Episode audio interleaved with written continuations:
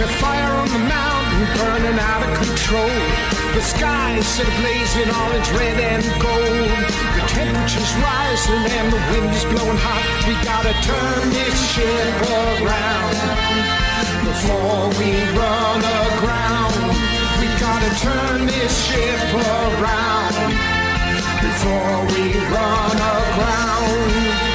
Welcome to Off the Record with Paul Hodes here on W K X L A M and F M, streaming live over the internet at n h talk radio dot com, where you can find us archived for your binge listening pleasure. We're also a podcast on Google, Stitcher, and iTunes for you twenty-first century interwebs kind of people. We're brought to you by the Birches at Concord, New Hampshire's first assisted living community, designed specifically for those living with Alzheimer's, dementia, or other forms of memory impairment. You can join a tour and celebrate life at the Birches by calling two two four, nine one one one. And I'm joined for this segment of Off the Record with Paul Hodes by Chris Ryan, who's wearing a bright blue plaid hipster shirt today. He is he is Mister Hipster. And I know that he's deep into conversations with various presidential candidates. But before we get to presidential politics, let's talk about presidential politics. Attorney General Barr held a press conference at which he, he, at which he, he, I'm speechless in terms of what he did, because what that toady, what that hack put forth was basically a series of pablum designed for one person's ears only, the President of the United States. The President has his Roy Cohn now. He has his, his firewall. He has his toady in office. The Attorney General of the United States is supposed to serve the people of the United States. He is the head of the Department of Justice that is supposed to be independent from the White House and serve the interests of the people. Instead, Attorney General Barr is only trying to serve the interests of one person, that is the President of the United States. And the President of the United States is supposed to be the President of the United States, not the President of the Donald Trump organization. Now, I've read the Mueller report, not Not fully, not completely, not every word. I skimmed it this morning. I skimmed four hundred just like your pages congressional career to get through that report. As Chris says, just like my congressional career and the career of most members of Congress who'll skim everything and say they've read it. But I actually did skim the report. And sure. What stood out to me was, number one, uh, it appears that Uh, President Donald Trump himself did not conspire personally with Vladimir Putin to undermine the United States elections in twenty sixteen. But the depth, degree, complexity, length, and uh, success of the Russian effort to interfere with our elections uh, is the first thing that comes out pretty clearly in this report, beginning in twenty fourteen. Yeah, first thing on, on that, I think that the challenge of Um pushing forth a compelling case in regards to collusion was a huge one. It was going to be a huge hurdle to overcome. And remember, uh, let's just be clear. There is no crime known as collusion. Collusion is a term of art, right, that is used to describe in some popular way what is otherwise chargeable, if it's criminal, as a conspiracy to commit some wrongful right. and, act. And the conspiracy to commit the wrongful act would have to have um, documentation. It would have to have people receiving things, and it clearly established what one person was receiving in exchange for something else. And there was going to be the need of uh, Paul Manafort, um, who, again, is kind of the glue guy of this situation, to express uh, what had taken place, if anything had taken place. But most of this was kind of a wink nod type of thing where you're helping us, this is good, maybe we'll help you at some point down the line. There was no clear uh, crime that was going to be pushed forth. What there was potentially going to be a crime in regards to was obstruction. And uh, it appears that in the purview of the special counsel that the Department of Justice um, is not capable of charging the president with uh, with obstruction. And let me, this is a let, let's I'll, let me drill down on yeah. that a little bit. First of all, um, the the charge of the special counsel was not only to look for criminality, but also to determine what happened with respect to the Russian interference. And what's clear is there was a massive effort that involved setting up false rallies, false Twitter accounts, false social media. Um, it was a huge effort on the part of the Russians to interfere with our elections, and it was a success. They carried it off without a hitch. And not only did they carry it off without a hitch, that when it became clear that the Russians were approaching the Trump campaign uh, about their efforts, the Trump campaign was very receptive to getting any dirt, any bad stuff they could get from Russia to help them in their effort to defeat Hillary Clinton. So let's just stop right there for a moment and think about what it means for a presidential campaign to be receptive, open, and have numerous contacts with Russians about Uh, interfering with our elections. The Russians are our adversary. Uh, in many ways, this is, in my view, giving aid and comfort to the enemy. But let's not stop there. Now let's talk about the obstruction case. The obstruction of evidence case um, uh, is a very interesting Uh, case in the way it's set forth in the Mueller report, because what the Mueller report says, and let's be clear, it says that while we are not charging obstruction of justice, and there are many reasons why they did not, we do not exonerate the president. Mm-hmm. What the most significant thing to me in the Mueller report is that what they are saying in that report is, Congress, it is up to you. Congress, you are the branch of government which must now look at the evidence we have set forth.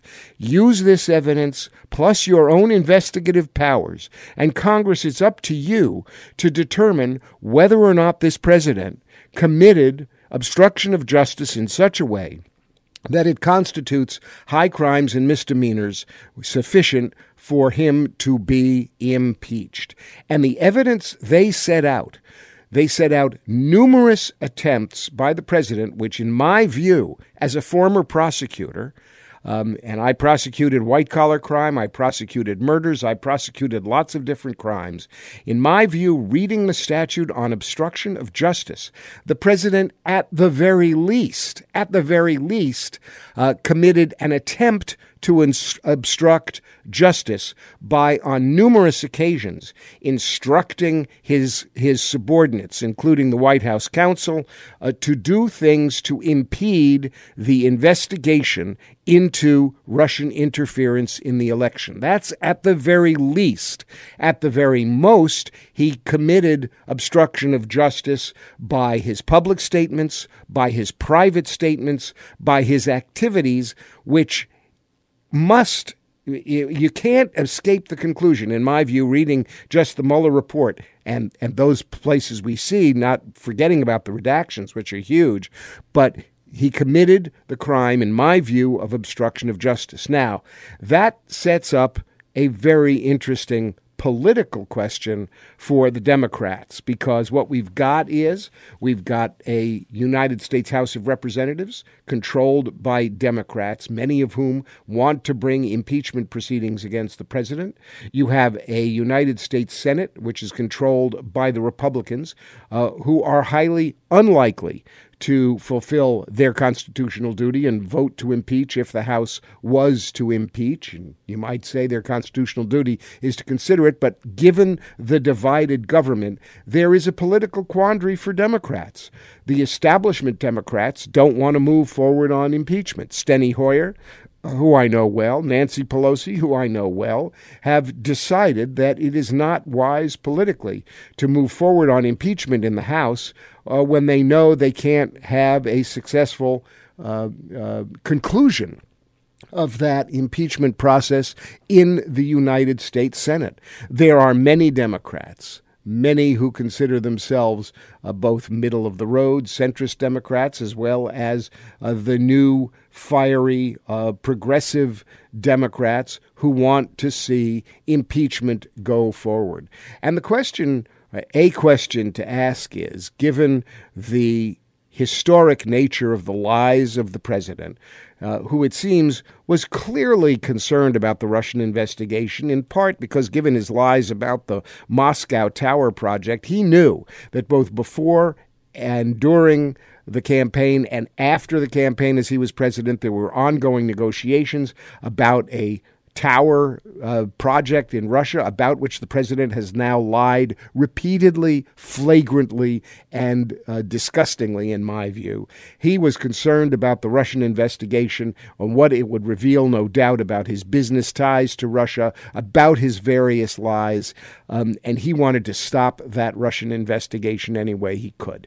Whether or not Uh, from a political standpoint, it's wise or not. What's the constitutional duty? What's the constitutional imperative when faced with the magnitude of the lies and the num- numerous attempts by this president to interfere with the investigation into uh, Russian interference into our elections? What is the historical mandate of uh, Democrats and of the Congress to investigate fully, to use the Mueller report as a stepping off point?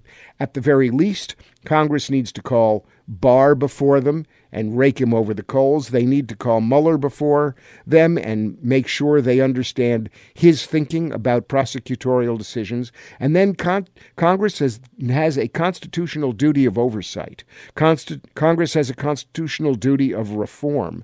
And this president has acted in historically flagrant ways, in my view, um, that have Uh, denigrated the office of the presidency, that show that he's unfit for office, and, in my view, this is just my personal view, committed the crime of obstruction of justice. Is that the kind of president we want to have in the United States of America? What does it say about our political system if, when faced with the kind of evidence uh, that the special prosecutor has uncovered, and a conclusion by the special prosecutor in which he says, quote, we do not exonerate the president. The president is not exonerated by the Mueller report. When faced with a report like that, what is the duty of Congress in oversight? What is the duty to the people of the United States for Congress to go even further than Mueller did and to get the whole report, nothing but the report, and to establish the truth, the whole truth, and nothing but the truth, so that the American people understand that Congress as a co-equal branch of government is going to fulfill its constitutional duties, is able to fulfill its constitutional duties, and is there to protect the people of the United States and not the president, because for far too long, too many members of the Congress of the United States apparently have seen their jobs as protecting the president as opposed to protecting the people of the United States.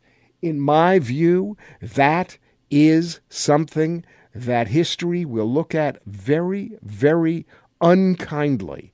The decision not to move forward on impeachment is a huge decision. Now, of course, Democrats need to concentrate on all the things we need to do to, number one, stop the president's crazy policies. But on the other hand, uh, what could be more important than protecting the integrity of the office of president? What could be more important than serving the interest of the people of the United States in knowing exactly what happened, in knowing who did what, in seeing that the President of the United States um, is held to a high moral standard, a high ethical standard, a standard of conduct which any person holding any office should be held to. We don't want public officials who lie, cheat, and steal. We don't want public officials who stand in the way of the administration of justice. We don't want public officials who put their own interests above those of the people they're supposed to serve. Why should President Trump get a pass? Why should the Democrats be afraid of seeking the truth? Why should Democrats uh, hold off? Let's remember that when President Obama was in the last days of his administration and wanted to put a, frankly, middle-of-the-road conservative justice on the Supreme Court, uh, the Republicans uh, stood in the way and refused to, they basically refused to consider the nomination of Merrick Garland to the Supreme Court. Um, we have eighteen months before the election. Uh, shouldn't the American people have the opportunity to learn the truth, the whole truth, and nothing but the truth about the Mueller report and about what the President of the United States did to obstruct the investigation into Russian interference into our elections. It strikes me as somewhat of a Hobson's choice, but I come down on the side of justice. It's Off the Record with Paul Hodes on W K X L A M and F M, streamed live over the internet and brought to you by the Birches at Concord, New Hampshire's first assisted living community designed specifically for those living with Alzheimer's, dementia, or other forms of memory impairment. Join a tour, celebrate life at the Birches. Call two two four, nine one one one. We'll be back after this for a lighter topic. We'll be talking with some folks from the Community Players of Concord about an upcoming production. Don't go away.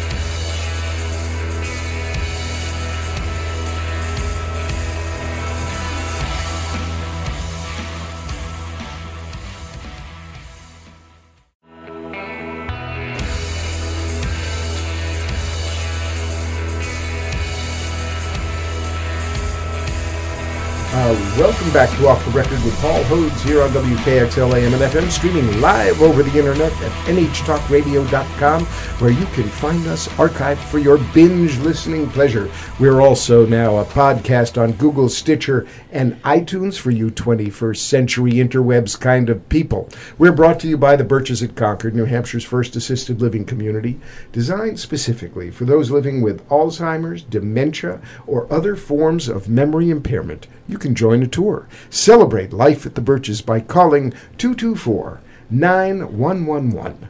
I'm very pleased to be joined by some very special guests. It's a husband and wife team of thespians. That's right, actors. Steve and Kim LaJoy are here in studio to talk about the next fabulous production from the Concord Community Players. Steve and Kim, welcome to Off the Record. Thank, Thank you, Paul. Nice to be here. I'm sure it is in front of the microphone. Mm-hmm. That's it. So let's talk theater. Awesome. Let's talk theater. Tell me about what's coming up next from the Concord Community Players. So the next production is called Something's Afoot. It is a murder mystery musical. Uh, it's a spoof of Agatha Christie's Ten Little Indians. Uh, it's not been done very much. You don't see it very often. Uh, it was produced originally in New York in nineteen seventy-six. Uh, didn't last very long. And, in fact, they never even made a cast album. That's how short the uh, the production was. Um, but I saw the, a production up at Saint Michael's Playhouse in Vermont in uh, nineteen seventy-nine. Uh, they have a professional theater up there, and uh, I remember laughing very hard the whole time. Uh, it's very clever. It's very funny. Uh, it um, the songs are very peppy, and uh, so I've wanted to do it for a long time. I, I'm actually the director this time. I'm not an actor, um, and I proposed pr- I've proposed it to the players uh, for production a couple of times over the last ten years or so. And finally this year they succumbed and said, okay, do it. Man, um, persistence pays off. Exactly. So let's get some of the practicalities out of the way. When when does the show go up? It's the first weekend in May, so it is the three four five, three, four, five mm-hmm. uh, Friday and so, Saturday at seven thirty and Sunday at two. Yeah. Something's Afoot from nineteen seventy-six. So that's a long time ago now. It is. nineteen seventy-six is like last century. It's it's like but a classic. Agatha Christie is timeless. Exactly. And it's this- timeless, and murder mysteries are timeless, and musicals are timeless. So uh, it's a musical, and mm-hmm. it's a murder mystery musical, all singing, all dancing. Let's go look at the body. Uh-huh. I mean, um, I mean, so what are the what are you what are you going to be singing about? Oh, there's lots of things to sing about. So the the opening number is uh, everyone is invited. So the, the show, the story of the show basically is everyone's uh, seven people are invited to the country estate of Lord Rancor, uh, which is in the Lakes District of England. Oh, Lord uh, Rancor. Lord they arrive Rancor. one Lord at a time. Lord Rancor in the Lakes District of England. and, so. and you will recognize the types. There, there's the uh, stuffy colonel. There's the grande dame lady. There's the uh, innocent young woman, there's uh, the family doctor. It's all stock um, character type. So they all arrive at the house. Uh, a storm comes up, ah, wipes the out storm. the only bridge to the island. Is it a castle? Tr- it's a large it's a, house. Estate. A large yes. house. An estate. Not quite a castle. Not but, quite a castle. But uh, not quite but a shack. But it does have a moat. It doesn't have a moat. Lake. It has a, a lake, lake yeah. not a moat. So it traps the seven guests and the three servants. Oh. And then trapped. people and start to die. And then people. And then the. Yes. The and then the songs begin. And then the songs begin. And the peppy songs begin. As the body. As the body. Bodies fall. Line up. Yeah, the songs start. So, I, really, let's hear. What? Tell me about. I want to get down and dirty here. Tell us some of the song titles that we can expect so in it, this peppy bourbon. Exactly. It opens with "Marvelous Weekend," which is when everyone arrives at the estate. That song goes on uh, for quite a while, but the time frame within the song is over several hours. It's everyone arriving and then changing for dinner and then showing up downstairs for the big dinner. Uh, Jim Weber, who's co-directing with me, um, said that uh, it's probably something of a spoof of uh, Stephen Sondheim's um, A Little Night Music. Uh, right. That kind of, it's that kind of a feeling. So everyone, you know, uh, arrives and, and changes and um, comes back down. And then we have... Uh, we have songs like uh, Teeny Little Dingy. Teeny, teeny little dinghy. No. Uh, no? we do. Yes, we yeah. do. Teeny um, little dinghy. Exactly, which yes. we, we won't go into no, too much detail gonna, there. No, we're not going to give that one away. But, but there's uh, songs like Suspicious, where they're accusing each other of uh, murder. There's the song that the heroine, who or the uh, detective, who uh, Kim is playing, uh, acknowledges oh. where she gets all her... Uh, inspiration from, which is I Owe It All to Agatha Christie. Uh huh. Um, there's I the... owe it all to Agatha. exactly. Uh-huh. Right. Complete with some tap dancing. Mm-hmm. Tap? Are you? It's wait a... a second, Kim LaJoy. Are you telling me that you, the female detective, the person who's holding the keys to the kingdom of this mystery, are going to be seen and heard tap dancing into our hearts?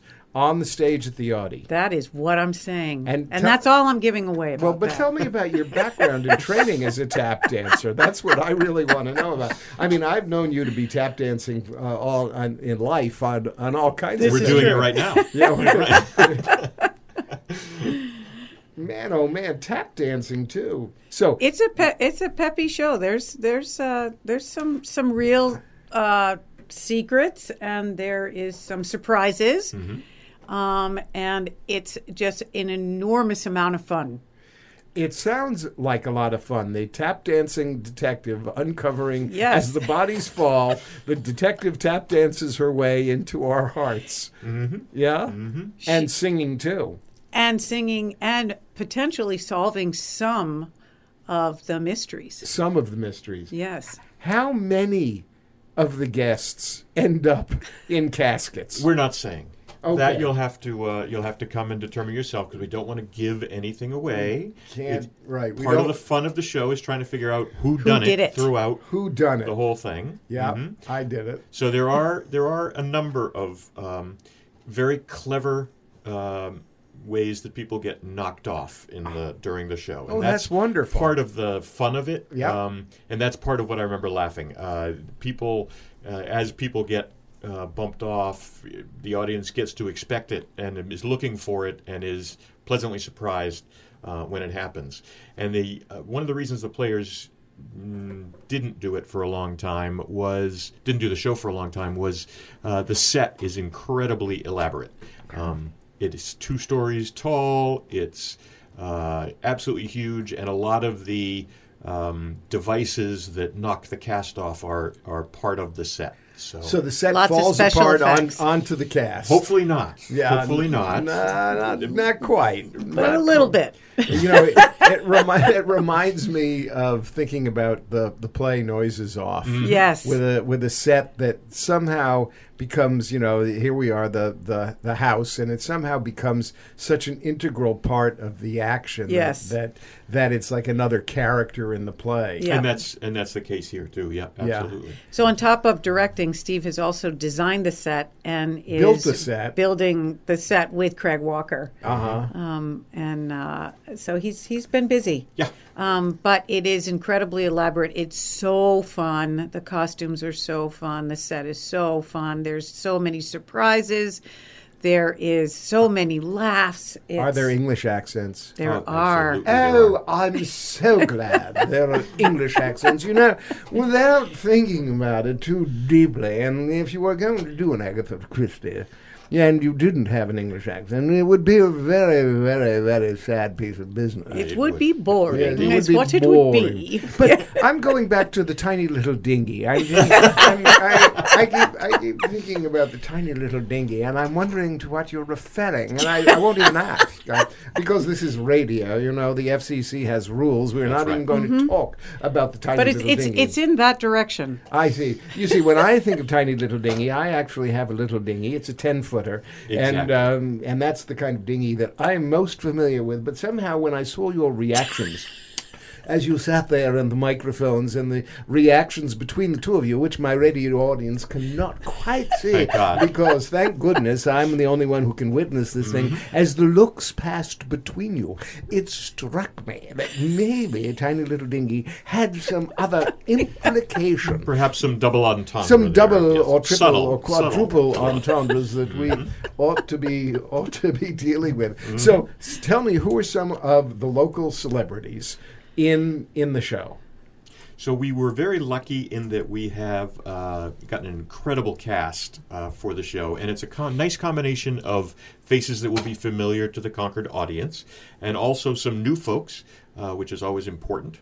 Um, so uh, Tess Hodges, who uh, people in Concord know, uh, is playing Letty the Maid. Uh, John Conlon, uh, who's done a m- bunch of stuff here, is playing Flint the caretaker. Uh, newcomer Dano Noble is playing Clive the butler. Our ingenue, named appropriately Hope, uh, is played by Rachel Hunton, who's a, a local teacher. Uh, Jonathan Flower, who works at Concord High, is uh, Doctor Grayburn. Uh, A. Robert Dion is Nigel, and Rob's been in a, uh, several things and directed several things for the players over the years. Uh, Ellen Berger is Lady Manly Prow. Ellen does a ton of work with the players, a uh, lot of things backstage and uh, organizationally, um, less on stage, so we're really excited to have her in the show. Uh, Wally Pino, who people know from Concord, is playing Colonel Gilweather. Uh, Wally actually hasn't been on stage in a major role in a number of years, uh, so we were very lucky and happy to have him. Uh, Kim, as we said, is Miss Tweed, and Miss our Tweed. Miss Tweed. And Miss our Tweed. Strapping young man is David McNeil, who uh, has been in several things recently in Concord, including Farnsworth, uh, the last show the Isn't players. Strapping Young Lads the name of a rock and roll group? It should be. It, it I should think be, it yeah. is. Strapping you, you Young Lads. You may want to, uh, want to uh, reserve that. Uh-huh. Miss Tweed. So, and and and uh, tell me a little bit about the costuming for the show. Is it uh, what? Period does it? So uh, nineteen thirties. nineteen thirty. It's always a great period for a murder mystery. It mm-hmm. really is, right? Yes. Yeah. There, no television. There's radio. Um, right. No yep. internet available. Yep. Um, yep. Is there exactly. a telephone uh, at the house at the manor? Let's there not. There is, but uh, not for long. I see. I see. Yeah. Another. But there is a teeny little dinghy.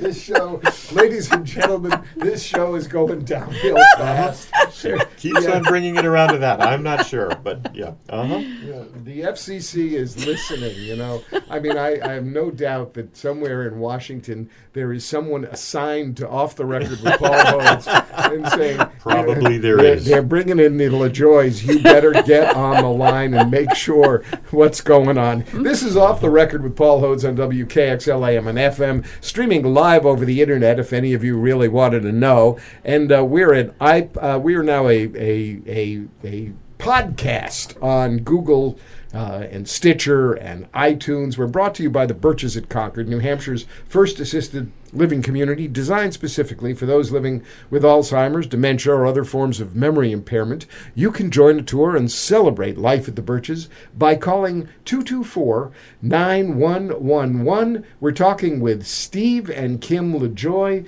a husband and wife theatrical powerhouse duo who are major players behind the major players at the Concord Community Players uh, production. Uh, upcoming the first weekend in May. We're going to take a short break to recover our senses, catch our breath, put our accents back on, and we'll be back after this. Don't go away.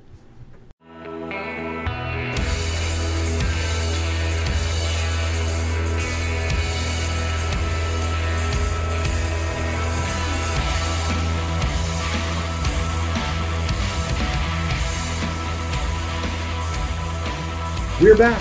It's Off the Record with Paul Hodes on W K X L A M and F M, streaming live over the internet and archived at n h talk radio dot com for your binge listening pleasure. We're a podcast on Google and Stitcher and iTunes for those of you who know how to work twenty-first century devices that get iPods and all that. That would be uh, really terrific. You can listen to us. We're uh, ready for binge listening at n h talk radio dot com. Our shows are archived there, and you can listen one after the other and enjoy the rants and raucous that go along with Off the Record with Paul Hodes. We're brought to you by the Birches at Concord, New Hampshire's first assisted living community designed specifically for those living with Alzheimer's, dementia, or other forms of memory impairment. You can join a tour and celebrate life at the Birches by calling two two four, nine one one one. And now I'm talking with Steve and Kim LaJoy, a dynamic duo, a heartthrob pair of thespians, Mister and Missus Theatrical Wonder Kids, who are the major forces behind this upcoming production of Something's Afoot by the Concord Community Players, coming up the first weekend in May at the Concord Audi on Friday, Saturday, and Sunday as well. Correct. And you uh, all need to rush down to see this send-up of an Agatha Christie murder mystery with singing and dancing and tap dancing and tiny little dinghies, as well as houses in the English countryside surrounded by water and a cast of fabulous characters, many of whom die during the course of the musical, which makes it easy for you to follow because there are less and less of them as time goes on. There you go. That's right. And Miz Tweed, Miz Tweed,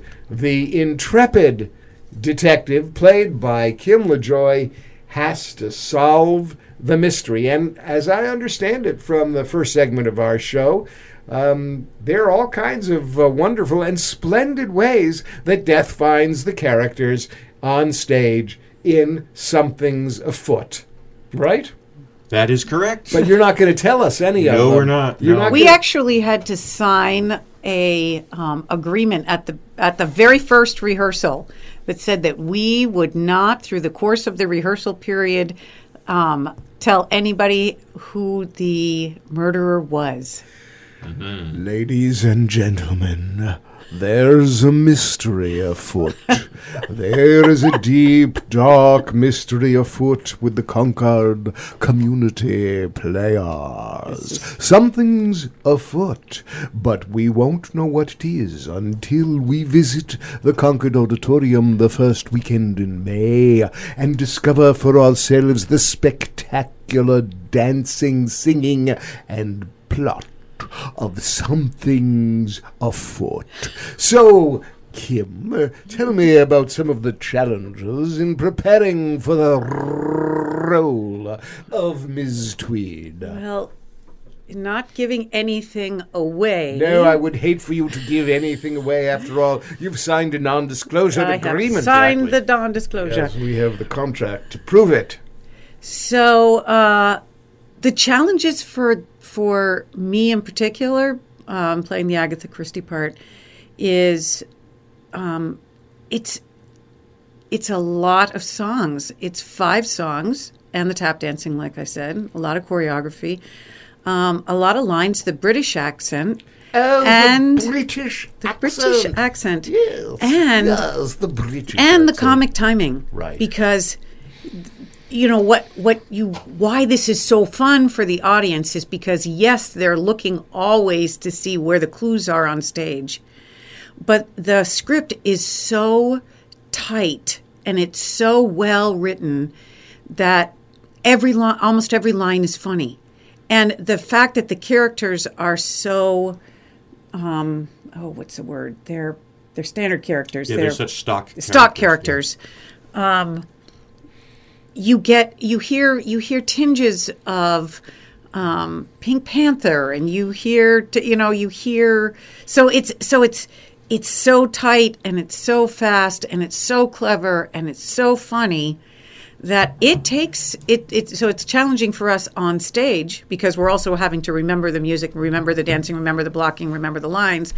Um, but it's it's incredible for the audience because it's riveting mm. for those who people who see it. Like Steve said, he saw it at, at Saint Mike's uh, years ago.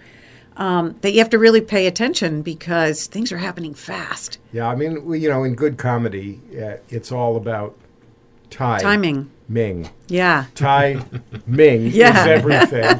and and frankly, it's one of the real challenges for amateurs, mm-hmm. even experienced amateurs, to get the comic timing in the in in you know, because it has to be so precise. In that way, comedy it really does. Is so much more difficult, yes. I think, than drama. Um where you can play with the time often in different ways. The time stretches, but in comedy, everything, eh, part of the part of the comedy is is the rapidity and speed with which things happen. Mm-hmm. And then the actors on stage also have to be so critically aware of what's happening with the audience yep. and what's, you know, I always found... And what they're responding that, to. That's right. And and, and where and, to pause. Because you're not going to know that right. until, until you they, get an audience in the house. And every audience is different. Every audience responds yeah, that's a challenge with the players' schedule because we only do three performances. So right. uh, in some ways, the actors are just kind of getting their legs under them when the show's all over. I know. Uh, and we put a lot of work and effort uh, for months ahead of time into those three shows. So... Uh, we really appreciate people coming out, and um, it makes such a huge difference to us um, to have a, a nice full house. So right. I'm sure people will want to see Something's Afoot by the Concord Community Players at the Concord City Auditorium the first weekend in May, both uh, all three days of the weekend, Friday, Saturday, and Sunday. Can people get tickets in advance? They can. They can get tickets on the Community Players website, um, which is... Uh, I don't really know. We the, don't remember. I don't remember. But if you put in Community Players of Concord, New Hampshire, it will come up. Yeah. So um, searching the Googles and the Yahoos and the Safaris, put in Concord Community Players, and you will find their website, and you can buy tickets to Something's Afoot. A nineteen seventy-six show originated in uh, New York, a send-up of an Agatha Christie murder mystery. But this one is not just a send-up of an Agatha Christie murder mystery. This is all singing, all dancing, glitzy and glamorous, tap dancing by Kim LaJoy. Kim, I got to ask, are there other people who are going to tap dance into our hearts? No, there's some Not Charlestoning, really. There's uh, some tango, there's uh, rumba, many styles, there's, but uh, yeah. I think Kim is the only tap dancer we have in this particular one. Oh my, oh my, oh my. So Miss Tweed is a Miss Tweed is yeah, a tap she's dancing. She's a tap dancing. Tap dancing fool. fool. Oh, Miss Tweed, when you when you when I see those feet a moving, I know something's a grooving in solving the murder mystery. Mm-hmm. Uh, who's dead now? That is, you know, that's that that would be that's a great title for a song. Who's di- who's dying now? Um, wow. We, yeah. Don't Do we have a song name like that? No, I don't think we have that particular one. But my tiny You've got little something's th- afoot. The, the tiny something's afoot. Yep, the my, title, the title song. The yeah. title song. My, give me some other song titles. Can you reveal song titles? Sure. Sure. Uh, you fell out of the sky, which is the ingenue that, sings. That's to... a terrible way to die. But uh-huh. that's not what she's singing about, I bet. Uh, no, uh, I don't know why I trust you, but I do. Uh-huh. Uh, again, that's her singing. Yeah. yeah. Um, the Legal Heir, where the Nigel, the uh, the ne'er-do-well nephew, is looking for the will uh, to see if he's the one who inherited uh, Lord Rancor's estate. Ah. Um, Aha. Uh-huh. Uh, New Day, which is the, the big celebration at the end for whoever might still be around. Alive. If any of you on stage are still alive, it's a bright new day. Exactly. Uh-huh. Exactly. I owe it all to Agatha Christie. I owe it all to Agatha Christie. I like yep. the title. That yep. I like that title. That's yep. a that's a lot of fun. The, the the music is a lot of fun. It's nothing anyone would have ever heard before. Uh-huh. Um, but uh, the songs are uh, reminiscent of music hall type. Um, Uh, songs they're, they're very up up tempo and um, short. Uh, the the songs are are very short, generally speaking.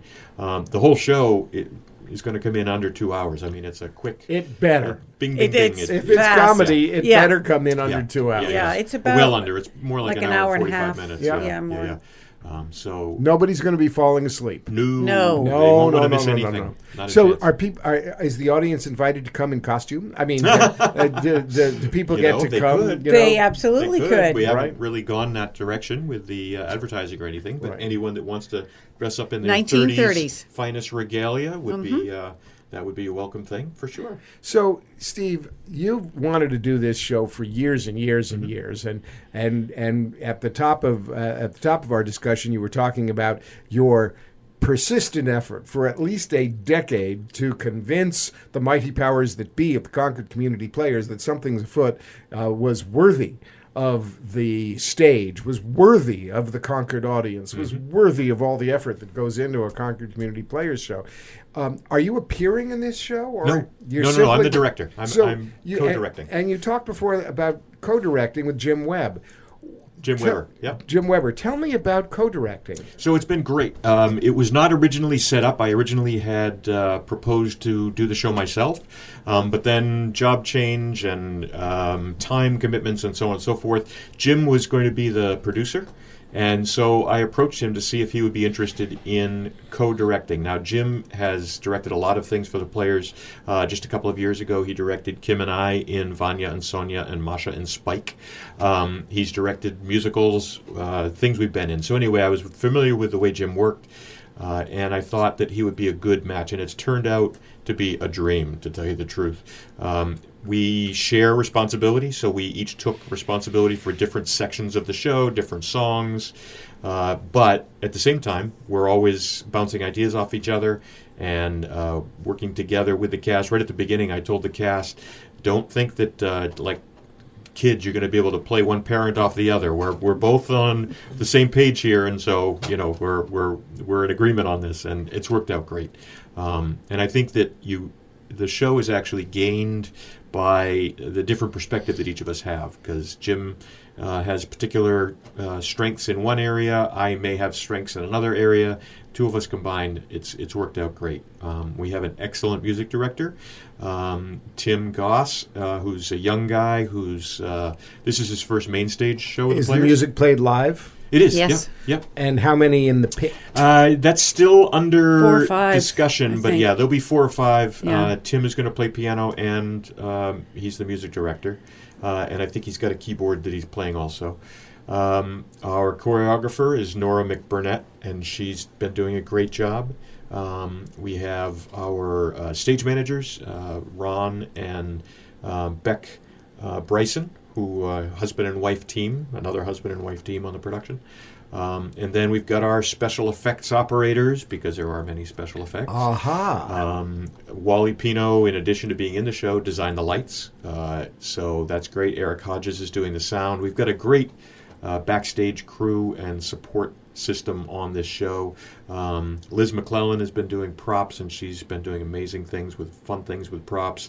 Karen Manchester is doing costumes. Ian, her husband, is doing uh, special effects. Uh, so, like I say, we have uh, several husband-wife teams working on this. So, so are the special effects going to be played live? Absolutely. Yes. Yep. Oh, yep. This isn't just like pre-recorded thunder. No. no, there is some of that for sure, yeah. because it is, after all, a thunderstorm that of wipes course. out the bridge. That's but, right. Um, but, yeah, there's a lot of live special effects. Um, uh, we have I, actually have hired people to do the special effects backstage. Right. Yeah, that's yeah. that's terrific. Yeah. That actually, is really fun. Actually yeah. run it. So yeah, yeah. yeah. Uh, when reaching out to uh, uh, people to work backstage, I my my pitch was, how would you like to kill off some members of our cast um, for every night of the performance? And I, I got immediate response. Yes, they they were they were all over it. So folks, it's Off the Record with Paul Hodes here on W K X L. We have been chatting with Steve and Kim LaJoy, the dynamic husband and wife theatrical team who are responsible in many ways for the Concord Community Players production, upcoming the first weekend in May, Friday, Saturday, and Sunday at the Concord City Auditorium, of Something's Afoot, a musical version of a send-up of an Agatha, Agatha Christie musical. Steve and Kim, thanks so much for joining me. It's been a treat and a pleasure. Thank you, Thank Paul. you for having us. We're brought to you by the Birches at Concord, New Hampshire's first assisted living community, designed specifically for those living with Alzheimer's, dementia, or other forms of memory impairment. You can join a tour and celebrate life at the Birches by calling two two four, nine one one one. We thank you all for listening, and we'll be back next week with more Off the Record with Paul Hodes.